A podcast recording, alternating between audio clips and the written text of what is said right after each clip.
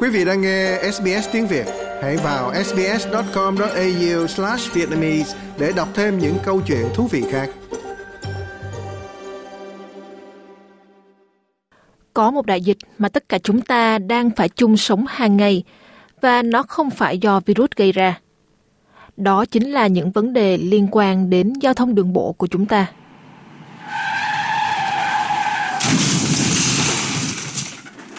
Nếu bạn nghe các số liệu thống kê trên toàn thế giới, thì sẽ không có gì ngạc nhiên khi vấn đề an toàn đường bộ hiện đang được Liên Hiệp Quốc đặt lên hàng đầu.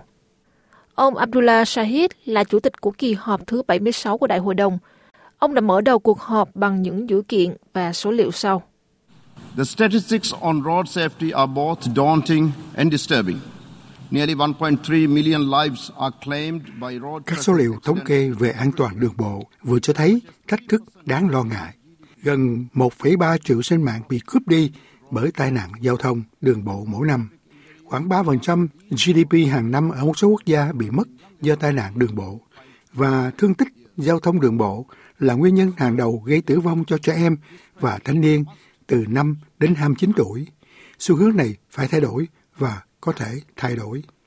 Ông nói rằng các chính phủ, xã hội và cộng đồng cần phải có hành động.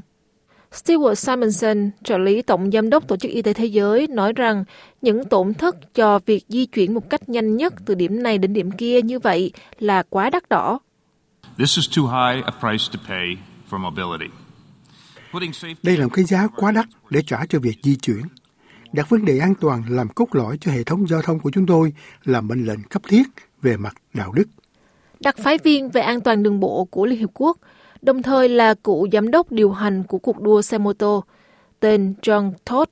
Ông nói, có một khoảng cách lớn giữa các quốc gia giàu và nghèo trong vấn đề an toàn đường bộ. Even if we have made progress in certain countries, ngay khi chúng tôi đạt được tiến triển ở một số quốc gia nhất định, thì vẫn có một khoảng cách không thể chấp nhận được giữa những quốc gia phát triển so với quốc gia đang phát triển. Trong 45 năm qua, Âu Châu có số lượng xe tăng gấp 3 lần, nhưng số nạn nhân bị giao thông đường bộ ít hơn 5 lần. Tại các quốc gia đang phát triển, cả số lượng phương tiện và số nạn nhân đều ngày càng gia tăng.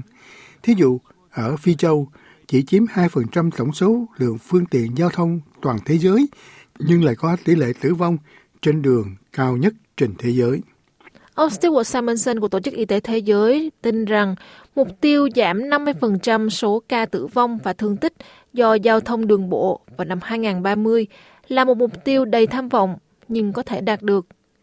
Theo lời ông, thì chỉ cần cắt giảm 7% mỗi năm trong vòng 10 năm tới sẽ cho kết quả mức giảm tổng thể hơn 50%.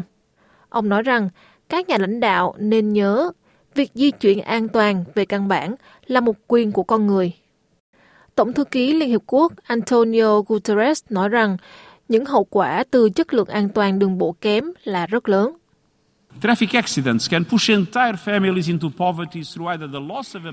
Tai nạn giao thông có thể đẩy toàn bộ gia đình vào cảnh nghèo đói do mất đi người trụ cột trong gia đình hoặc các chi phí liên quan đến thu nhập bị mất và chăm sóc y tế kéo dài. Và các nước đang phát triển mất từ 2 đến 5% GDP mỗi năm vì vấn nạn này. Ông John Todd ủng hộ lời kêu gọi các nhà lãnh đạo cần nâng cao nhận thức về vấn đề này và thúc đẩy việc đi lại bền vững. Yes, action and delivery are needed. Hành động và đưa ra kết quả là điều cần thiết lúc này. Thế giới cần đoàn kết để chống lại mối đe dọa đại dịch vô hình này. Việc tăng ngân sách cho an toàn đường bộ trong năm gần đây là điều đáng khích lệ, nhưng vẫn chưa đủ.